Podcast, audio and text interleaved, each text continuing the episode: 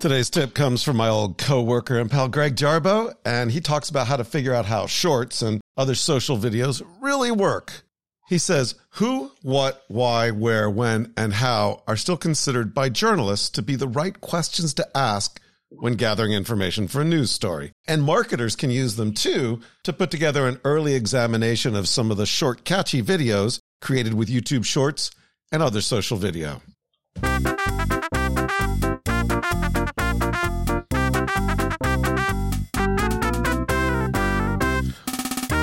Welcome to Inside the Creator Economy on Fireside. I'm Jim Louderback, and I'm glad to have you here.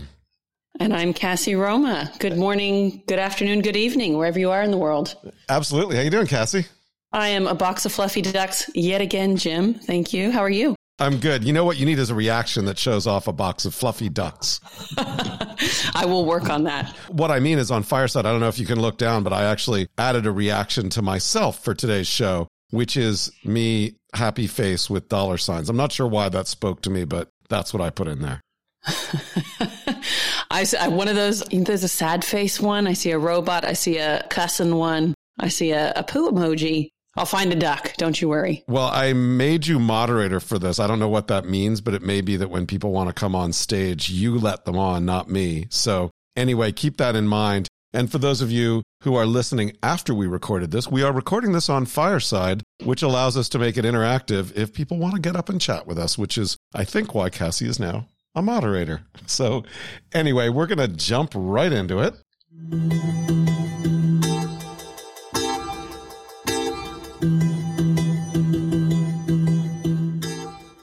Our first story, and I think it's because we're recording this on Sunday rather than Monday, so I was kind of less about news and more just about things that caught my eye and I thought were really kind of interesting. But this particular one is kind of about life imitating art, imitating life. A few months ago, I write this newsletter called Inside the Creator Economy too. If you're on LinkedIn, you can subscribe to it if you want. Look for me. My tag is J Louderback, I think there. But anyway, a few months ago in my newsletter, I, I introduced all the readers to this really wholesome TikTok beekeeper called at Texas Bee Works. You know, takes care of bees and moves bees from one place to another and does things with bees that I would never even want to do. It's a little creepy, but really kind of fun to watch. But suddenly she's now embroiled in a beekeeper battle with at LA Honey Bee Rescue, who calls this Texas based beekeeper foul, fake, and dangerous and calls her out and says it's her husband who does all the hard work and she's not wearing the proper clothing and she's just doing it wrong. And this is, you know, we have seen these creator influencer spats over and over again. But, you know, I don't know. I think about them kind of more in the beauty space rather than in the beekeeping space. I actually don't know a lot of other creators in the beekeeping space. Now, it would just be another one of those stories that we could talk about and sort of poke a little bit and move on, except there is a strange parallel going on in entirely different media. The whole thing actually has been foreshadowed, believe it or not, by 60 year old newspaper comic strip Mark Trail. Originally created by Ed Dodd, and I actually happen to be a fan of comic strips. I've got a couple of original Ed Dodds on the wall up there behind me. But since March, in Mark Trail has been a quote, Bic Bok battle between Mark and viral video influencers. Bic Bok instead of TikTok. Get it? A Bic Bok battle between Mark and Professor B Sharp, Killer Bee, Cricket Bro, and eco rapper Reptilian Air. It's been playing out in newspapers everywhere. I read it in the Washington Post every day. I don't know. Maybe it's just a coincidence or maybe something weird is going on. And actually what's happening today and tomorrow, Mark is boxing B Sharp in a boxing match, which I assume is being live streamed to Bic Bok. so maybe there's a sinister plot going on here. I'm not sure, but it's just too weird to ignore. I don't know. Maybe Cassie, I've gone off the deep end. I like the deep end. It's a great place to, to tread water of anywhere. This is hilarious because it goes into like these very deep fandoms and subplots. And I love that you made the connections between all of this because it makes me feel like your brain and my brain, we really are meant to be friends. I don't know if it's sinister. I think we could spin it that way, but I love the weirdness. I love that all of these different people are kind of taking the moment we're in and taking I don't know, the kind of meta trends and the zeitgeist of the moment and making it their own for their own, you know, kind of little meta narrative. I, I think it's kind of cute and exciting. Yeah. And it also goes to show this sort of minuscule little communities that grow up of people who do things that, you know, I have not really thought about beekeepers in my life. Although a friend of mine just recently relocated a hive at his house. Beekeepers are not forefront, but when I ran across the Texas Beeworks channel, I was like, this is really cool. It's wholesome. It's fun. It's got bees that I don't want to go anywhere near. But now I've realized there's more than one and, and that they're actually jealous of each other. And I just, I'm not really drawing a good conclusion here, but it, it, just talks about sort of the narrow aspects of TikTok and other social video platforms and how even on something as wholesome as beekeeping, there can be jealousies and there can be petty and there can be all sorts of controversy that can pop up when all you're trying to do is save the poor little bees so they keep pollinating flowers so we can keep on living on this planet. Am I making too much out of this? Well, I think it's a good leaping off point, and we could have so many different conversations around it. What it makes me think about, Jim, actually, is and I know we've talked about this in the past, is I spent a bit of time as the chair of the Auckland Pride Board. And when I went into it, because I was still, you know, slightly new to the community, I thought, great, we're all this big rainbow family. And the second I sat down at the table with all of these different people who identified in different ways and were quite intersectional in their lives, it's like there were small groups of very strong communities that had all of these kind of weird interwoven dynamics into how their relationships worked. And whether it's Texas beekeepers who like they take you from like sweet as honey to like a little bit sour to like actual political movements or um, non for profits and all that kind of stuff. It can be a place where humanity, you can see the best and the worst of it. So I think you're onto something here. And this one's quite cute. It is cute, but all I can say is if Jake Paul and whoever he boxes with next show up in the ring in beekeeper outfits, that's it. There is absolutely something going on here. Sinister AF. Exactly. All right, well, that's enough of those beekeepers. Cassie, let's move on to your story today. What do you got? Right. My story comes from Tubefilter and it's it's around the creators. So creators aren't just the foundation of social media. Their participation is a requirement for platform success. We know that, right? For example, 82% of YouTube views are earned from videos published by creators, not brands or media companies or anybody creating and pushing money behind it. This demonstrates how critical it is for platforms to attract new creators and encourage the community to continue to producing content. And this makes a relationship sustainable for individuals. And to do that, platforms must find ways to compensate creators for their hard work, especially because most creators are full time. Now, the crux of this that really made me kind of sit up and think about it was that this was a conversation with a fellow called Ricky Ray Butler. Now, I love that name, Ricky Ray Butler. Just if you say that with a Southern accent, that is the sweetest little name, Ricky Ray Butler. He's the CEO of influencer marketing company Ben, B E N. And he really dove into some of the conversations we've been having around the change in the creator economy and how it's changed in the last few years. And what I found was really interesting was from a marketing perspective, they definitely talked about how brands and media corporations can work alongside creators, but the heart and the soul and the crux of this, it's quite a long interview um, with Tubefilter, was that it's the creators that really need the love, that need the incentive to keep coming back to these platforms. And what this actually made me do was think more in depth about different kinds of platforms. So, like we are here on Fireside, or if we think about the rise of other voice apps or things that are coming and going, it's quite a nuanced, I guess, place to live and to breathe. So, if platforms are going to succeed at scale,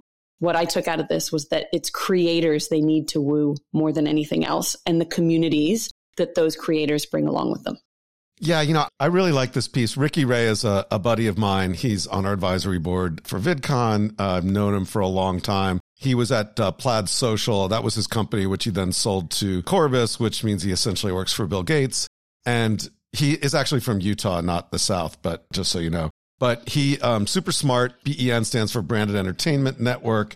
I love what Ricky's doing. And and by the way, when I saw that you highlighted the story, I was like, oh man, can I get Ricky on today? And and then I was like, no, there's no way I'm going to be able to get him on today. But we'll have Ricky drop by the show in the next few weeks because I've done his podcast before and he's just a great guy. We talk every few weeks. The thing that I took away from this though, and I agree with everything you said, creators need to be first. Creators need to make money. Platforms need to figure out how they can incent them to do that is I wonder if the whole idea of creator marketing and creators shilling for brands and creators talking for brands and being the mouthpiece for brands isn't actually changing. And this is what I'd like to talk to Ricky about, where less and less are creators doing things for other brands and putting themselves out there to grow other brands. And more and more, they're doing it themselves. And I think this is a reaction a little bit to the fact that the platforms, although good and do provide monetization options, don't do it for everybody. And, you know, think about the beekeepers we were talking about before.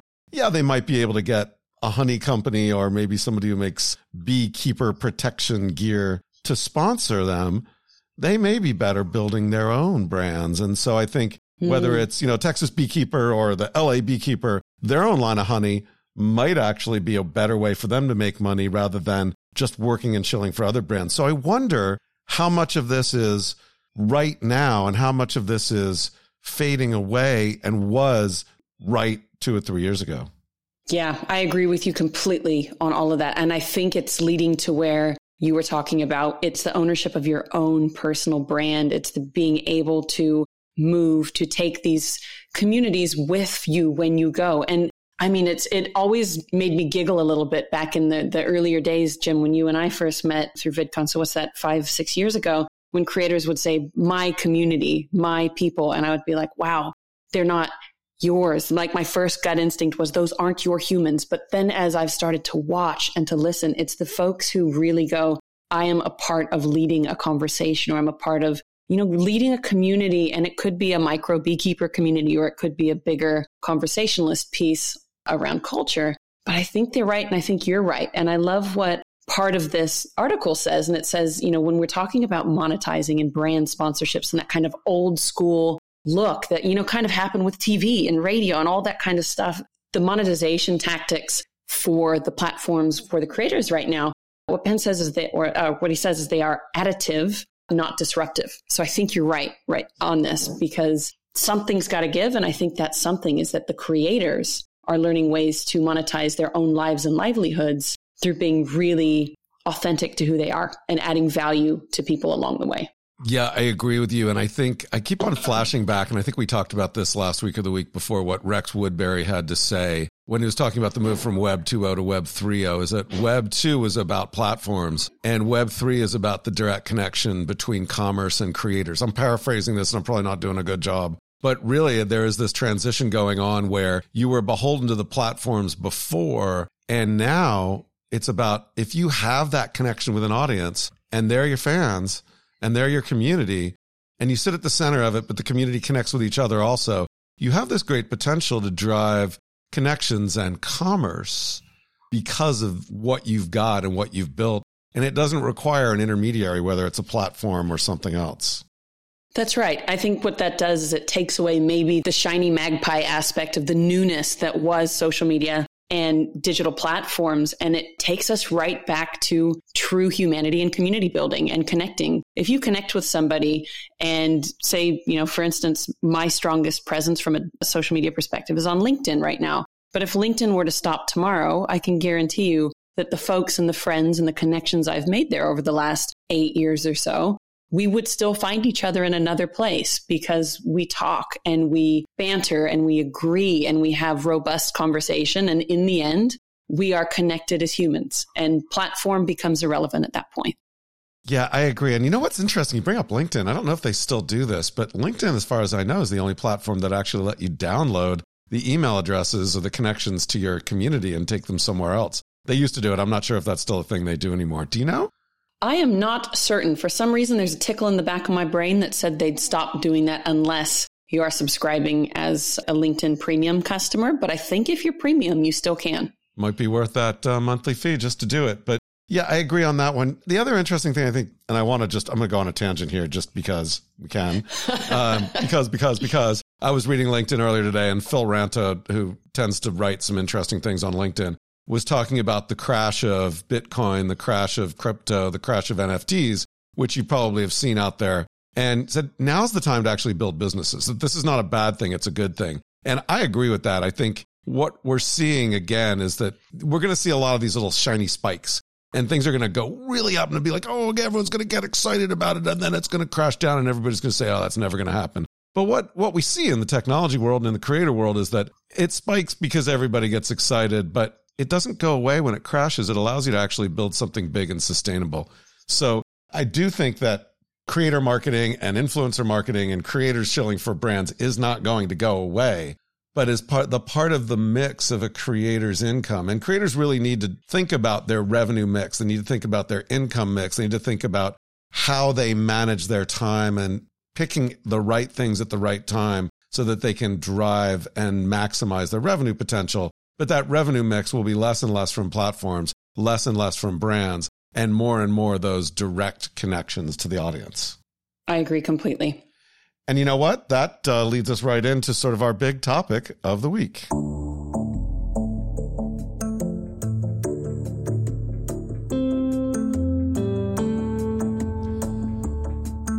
So today's big topic, and I, am going to kick this one off, but we're going to jump right into it. It it's not geared towards a story specifically that came out over the past week or so but it's something that I was reading. I can't even remember who had this in one of their stories. And they said BYOC, bring your own community. And that's kind of the new trend that we're seeing across the board. And I thought about it and I hadn't heard anybody say it that way before, but it's true. Everything from Discord to various other platforms that we've been talking about, really about owning your community and bring your own community. And I actually I went up and did a, a Google search because I was trying to remember who wrote about it. And I put in as you can in Google BYOC. And then after that, I opened quotations and said, bring your own community and close quotations. And there were only 10 results and none of them were the ones that I was looking for. I'll get back to that in a minute because one of the results I thought was particularly interesting. But there was a little micro trend that happened also, say a micro thing. That's not going to mean that much to that many people, but Cassie, you'll know one of the folks at Instagram that has been a huge supporter of VidCon and has helped us through a lot of things and has really been for all of the platforms, the person that could get on stage and was the most open and the most connecting. And he would do Q and A's at VidCon around the world. And, and if he couldn't answer something, he wouldn't, but he was very open, very helpful. And, and I love that openness. And he really made Instagram an open platform for all of the people who went to VidCon and connected with him on creator and industry tracks. So Jackson Williams is his name. Although I always used to call him Jackson Galaxy. And he said, Yeah, you know, I've been called that before. I work with dogs and cats. cats, I think Jackson Galaxy does. But uh, anyway, he left Instagram in the last week or two and just joined Stir, which is very much of a sort of new world Web3 style creator first company at this point designed to help monetization and the back catalog and helping them with all the details of what they need to build what we've just been talking about in our last segment about how you maximize your revenue across all these different areas and how you manage that and think about that. But I just thought it was interesting that this really, for many creators, the face of Instagram left the big mothership now to go over to Stir. What do you think about all this, Cassie? I think it's a good move for Jackson. I think it's a good move probably for the industry to, especially when we concentrate on the bring your own community. The fact that the first thing you led with was that when Jackson would go all around the world and speak to VidCon and the audiences and that kind of thing, what he did was he opened it up, which means he built a trusting relationship through himself that kind of flowed through to this big brand that could be seen as something maybe faceless and, and not quote unquote human. He humanized, he added emotion, he added relevance to something that we all have been excited about for years and years. And he kind of, you know, popped the hood and let us have a look at the engine. I think him moving over to somewhere new, maybe to somewhere that a lot of folks hadn't heard about. I hadn't heard about Stir until you told me, Jim, and, and had a good look through. I think it's a fantastic thing for humans to do to follow their bliss and to follow their passion and to help build other foundations that are coming and evolving. And Jackson brings that community with him because what he did is he instilled trust in himself to be an open human. You said if he didn't know the answer to a question, he didn't just bullshit it. And I think folks like that will always rise to the top because people know that they can trust them wherever they go. Yeah, and trust is so important as a creator if you're going to build those connections with your community and ultimately thrive on both sides of the equation. Absolutely. I hadn't thought about it that way, but you're right. Jackson built a community around himself. It reminds me of something that happened, I don't know, 20 years ago when Robert Scoble, who I've known for a long time and was at Microsoft and one was one of the early people on the internet, talking about Microsoft in forums and other things. And in some ways became one of the most important mouthpieces at Microsoft, even though he wasn't in comms, he wasn't in marketing, he wasn't official. But, you know, and, and Robert went on to do a bunch of interesting things and some not so good. But he really did encapsulate that Web 1.0 world for Microsoft in a way that Jackson, I think, is, did a really good job in the Web 2.0 world for Instagram. And I just wonder, and Jackson didn't have as big of a presence as Robert did overall, but for creators, I think he's very trusted. And it'll be interesting to see how that translates into what Stir does. Yeah, and I think that's really it's a strong way of looking at the narrative of personal brand and how it sits alongside a say a corporate brand. I know from my own experience over the last 20 years, especially as social media and the creator economy started, and especially because New Zealand where I've been has been such a small space is that I've always come up against folks within the corporate world who go, if we build someone's personal brand, does that not mean if they leave, it detracts from our brand?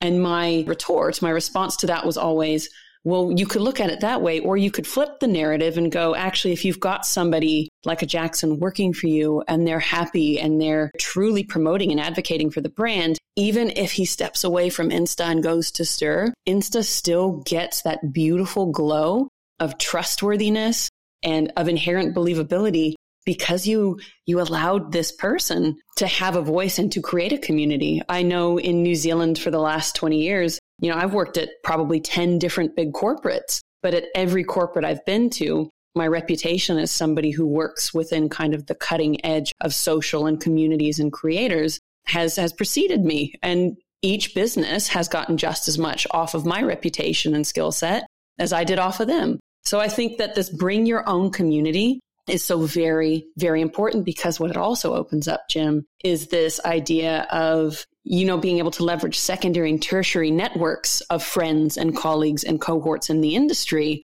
that then gets other creators, whether they're smaller creators or, or creators in different fields, to know who you are and to start trusting your brand. Yeah, absolutely. And by the way, this is nothing against Instagram. I mean, Instagram's done a great job and will continue to do so with Jackson not there as well as that there. It just it's interesting to see how that develops. And it, and it brings me back to that, as you said, bring your own community topic that we started with. One of those 10 Google search results was a presentation from a Taiwanese company, mostly in, in Chinese or I don't know. I couldn't tell what language it was because the characters are not something that I'm familiar with, but you know what I mean. A company called Wistron, and Wistron's a contract manufacturing company. They basically build things behind the scenes for other companies that are in front of the scenes. So, you know, they'll build your smartwatch, they'll build your community, your networking router, they'll build your microphone, other sort of products that you would then put your name on. You tell them what to build, they'd build it, and you put your name on it, and everything would be great. Well, that contract manufacturing is kind of similar to what we're talking about in Bring Your Own Community, where you as a creator are manufacturing things, and companies like Stir and others will be there to support you and to do the things that you don't do well and to, but allow you to own the connection with your community. That's a good thing, but it's also something that creators that want to thrive need to get good at the core things that are important, mm-hmm. like community management, right? I'm going to throw this yes. at you and I know you're going to respond to it well, but think about community management as the marketing funnel, right? And how mm-hmm. your community comes from people who don't know about you, Yes, thank you for applauding whoever applauded there. People who don't know about you. Thank you for applauding again. Those are people on Fireside, by the way. For those of you who aren't listening on Fireside, you can react to things like that, which is awesome. Uh, just lean when I hear it, I have to shut up, which I'm still not doing yet, but I will. But that marketing funnel of people who don't know who you are, and then they sample you, and then they get to know you, and then they go down to like, they love you so much, they actually buy something or do something or empower it or, or promote you. So I think that community management is a skill that you can't outsource. Oh, that's so true. I'm sitting here in my kitchen just nodding like a crazy woman because you're right. It's that pyramid of brand, right? At the very top, people, they don't know you. And then they kind of like, oh, yeah, I'm aware of your brand. And then they're like, oh, I like it. And then they're like, I love it. And then they finally get to that, oh, I live it. And to get to that, I live it. I live for the brand. I live for the creator. I live for these interactions you you're spot on jim and i truly believe if we're going to talk about bring your own community the idea of community management and community engagement is so important. Every large corporate I've ever worked at, especially at the beginning of social media, and even before social media was a place where you could pay to play on the platforms, community management and continuity of care was the number one aspect of every single strategy I introduced. If you didn't have good community management or customer service or customer care so that every time you knew that Cassie or Jim was going to help you with something, then we were playing on a playing field that was going to be muddy and slippery instead of like nice and firm footing. And, you know, community management, it sounds a little bit, you know, inter, not as personal as it should be, but I feel like that's the heart of everything. That's where you banter. That's where when people are going through a hard time, you say, let me help you. I'm sorry you had a hard time. One of the most unused or at least used statements that I've seen brands use over the years are those two words, I'm sorry. You know, it is so hard for a brand to say, I'm sorry, because then they think that it might reflect badly on a brand. But at all of the places I've worked from a community perspective, if you can empathize with humans, then building that community and building those trust bonds, it, it's just hyper focused. Well, and the other word is love. And yes. I used to tell this to the creators, you know, early in the days when we were moving from TV to the to internet video. I would say, look, we're about building love, and we're about building a love and a connection. It's like, and for a company to be able to say love is important, and we want people to love us, and we want to love them back, is a big step. I remember when we sold Revision Three to Discovery, and I was like, we're all about taking people and loving our creators and building love between them and their communities. And people at Discovery are like, what? But it's true. And then the, the other thing I think that's fascinating about this is you need to be able to create those connections. And I, I would take the creators, the people we put in front of the camera, the people doing it, and you know, some of these TV people, I said, okay, you just made a show. Great. You just posted it on YouTube or posted it somewhere else. Your day's not half over because you now need to go spend the second half of your day in the forums, in there building connections with people. And I'd get these producers who grew up in TV and were like, wait, I'm ready to go have a drink. And I'm like, no, you're not. I mean, you can drink while you're in the community and you're in the, you know, posting there, but not to excess like you used to when you were in television. I'm with you on that. It's it's funny. You can tell the folks who are genuinely empathetic people who love community and who love connecting with others because it's not a hard ask to get them to put their I don't know, their post on Instagram or to do their live stream or to put their YouTube video up and have them waiting there in the comments and bantering back. You know, that's always been, there's a fellow called Scott Eddy who has been doing travel content for years. And I met Scott down here when he was working with us at Air New Zealand. And he's got millions of followers across all of his channels. And I remember having a drink with Scott one evening and he was on his phone the whole time. And I was like, bro, come off your phone. And I had him for five minutes and he was like, you know, I answer every single response. I don't just like it. I respond on Twitter, I respond on Instagram. And he said it's really tiring, but he learned to love some of, you know, those super fans, the regulars who keep coming back. And he said, but if one person jumps on once, he's still going to respond to them. And, you know, I think at scale, that's a hard thing to do, but I think just that fundamentally that's what he did. I looked at that and went, yeah, you get it. You definitely get it. Speaking of community here on Fireside, we have the ability to invite some of our community up to comment and join us in the discussion somebody wants to come up, put your hand up, and uh, we'll we'll bring into the discussion. While we uh, ponder that, I want to do one last topic here that came to mind, and this something we talked about last week or the week before the new startup Fave that allows super fans to monetize the relationship that they have with creators as well. And I kind of was wondering about that a little bit, but now I really get it because in the end, managing and enabling super fans to share in the value created between creators and the community is actually a positive thing. So to me, that's a plus. And I would like to introduce my friend Paul Colligan to join us. Paul, how are you? What's going on? Oh man, I'm I'm just watching some fireside action here, or I guess listening to some fireside action. Uh, yeah, actually, you can watch it because I'm looking at the screen, looking at all the, the happy true. people. But yeah, so so what do you think about all this, Paul?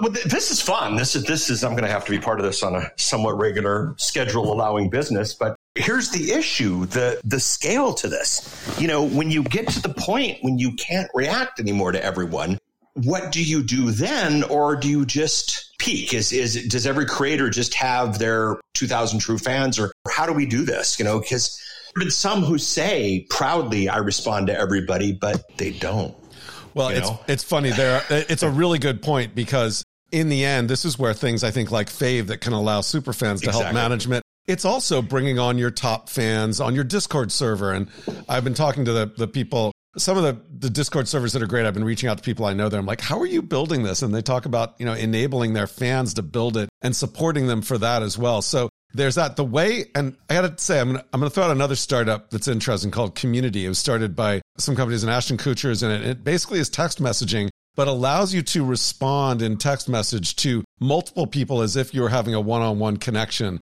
And I, I'm of two minds about that. Part of me says, well, that's really interesting, and that's a problem for Ashton Kutcher, and it's nice to solve it. Other people can take advantage of it. The other is, it feels a little fake because if like he's saying Exactly. happy birthday to you, but is really saying Exactly. happy birthday to everybody who has the same birthday. I don't know. Cassie, what do you think about that? Is that a bit a little bit disingenuous? I think it is. And, you know, I really like the thing where you can tell when a creator or an artist or somebody is actually responding to you.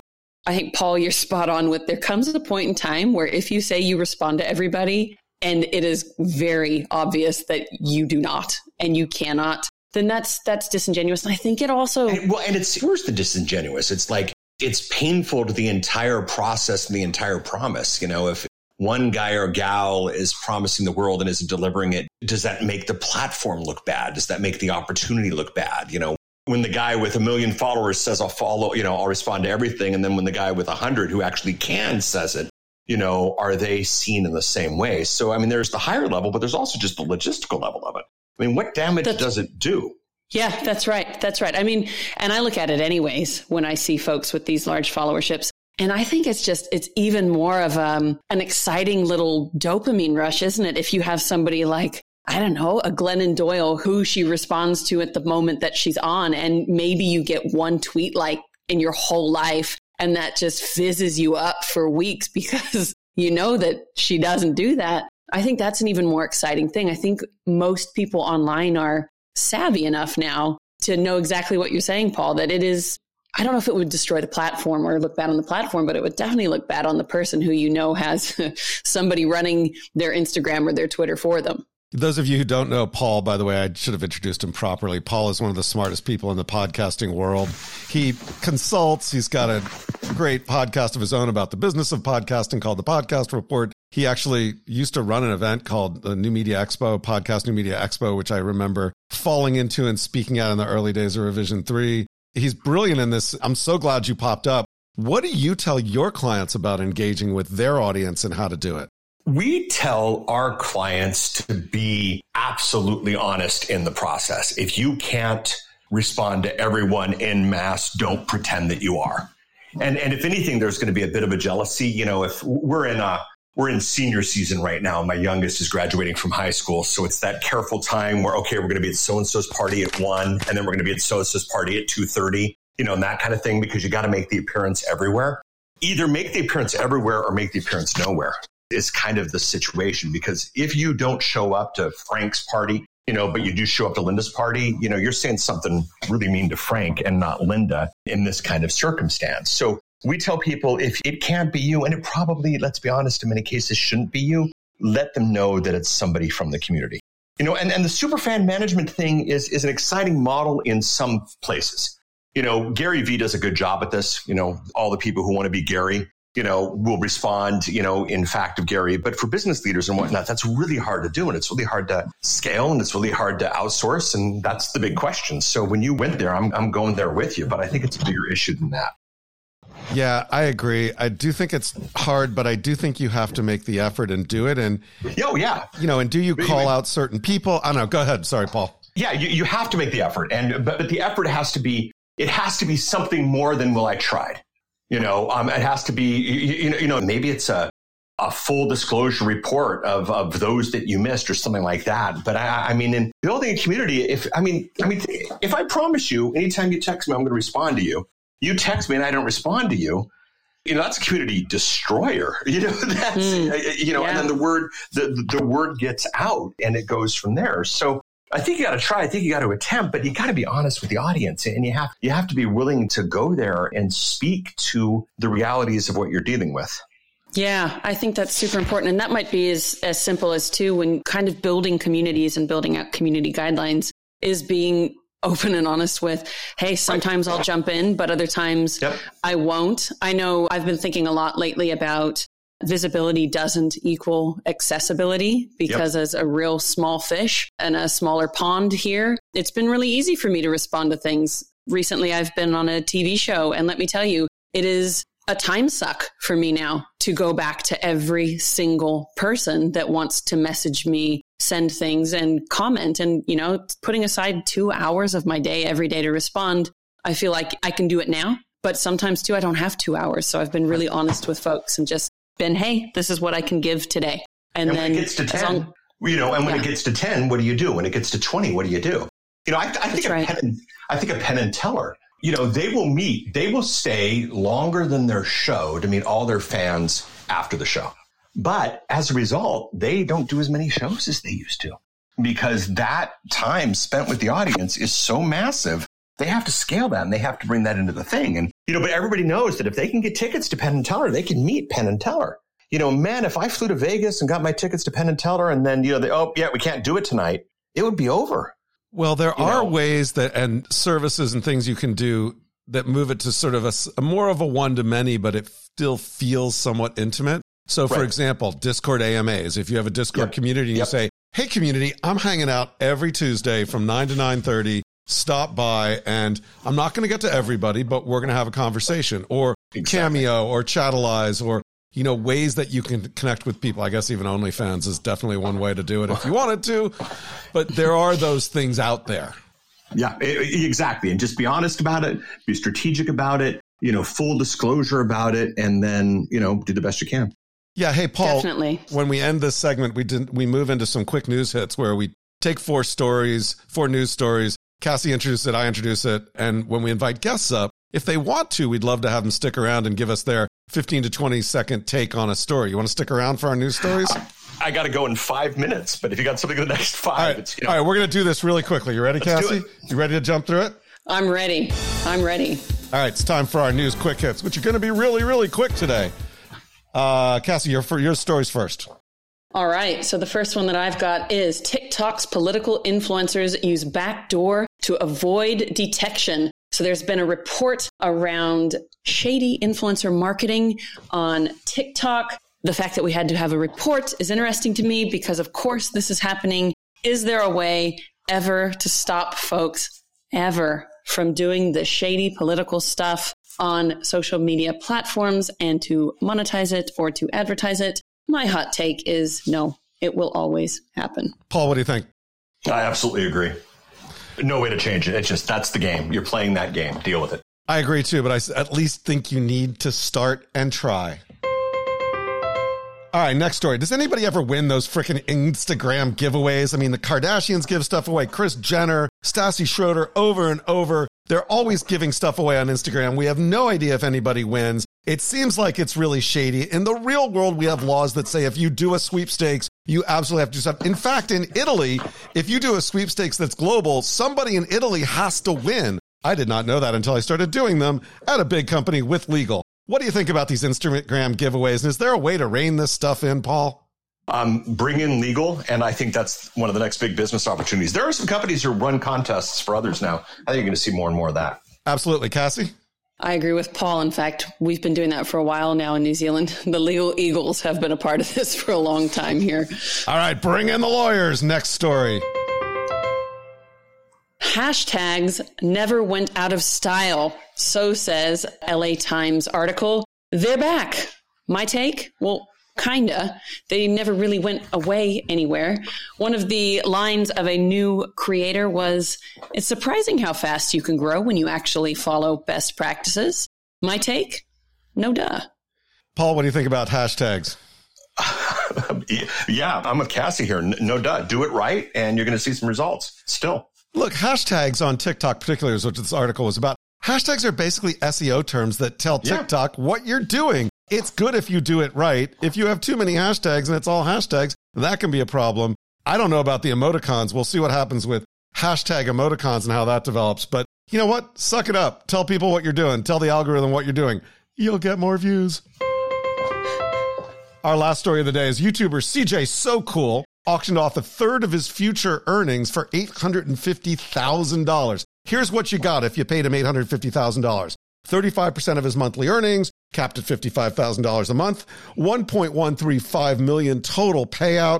Yeah, really interesting as we talk about creators being able to monetize their future value. A company called Spotter LA does that, where they'll buy your back catalog for a few years. I think this is a really good thing. By the way, he did sell it for $850,000. He got the cash up front. I say go CJ. What do you think, Paul? Oh, creator futures for the win. Very much. Cassie? Creative Futures for the win. And I'm reminded of a country music song, which is I would like to have a problem like that. So I'm going to figure out how to do this for me. Hey, Cassie, you're the one who's closer to getting it than anyone. You know, the apprentice show that you're on, people going to be paying you big money for your future earnings, I'm sure. I'm sure. All right. That's it for this uh, week's Inside the Creator Economy. Paul, thanks for joining us. What a blast, guys. Thanks for having me. Really enjoy it. Thanks, Paul. Thanks a lot, Paul. And for all you out there, spread the word. Tell all your friends we are 4 p.m. Pacific on Monday, except we're doing it on Sunday. And uh, next week, I think we're going to do it on Tuesday. But, you know, we will get to a regular sort of general thing on there. Um, so tell all your friends. And um, I don't even know what we're going to talk about next week, but it's going to be fun. Hope to have some guests, and we will ease some planned guests as we get later on. So that's about it. Goodbye, everybody. Thanks for listening. See you all, everybody. Thank you. See you all. And here comes the sad music telling you that we'll be back next week. Thanks for listening, everybody. And we'll see you next week.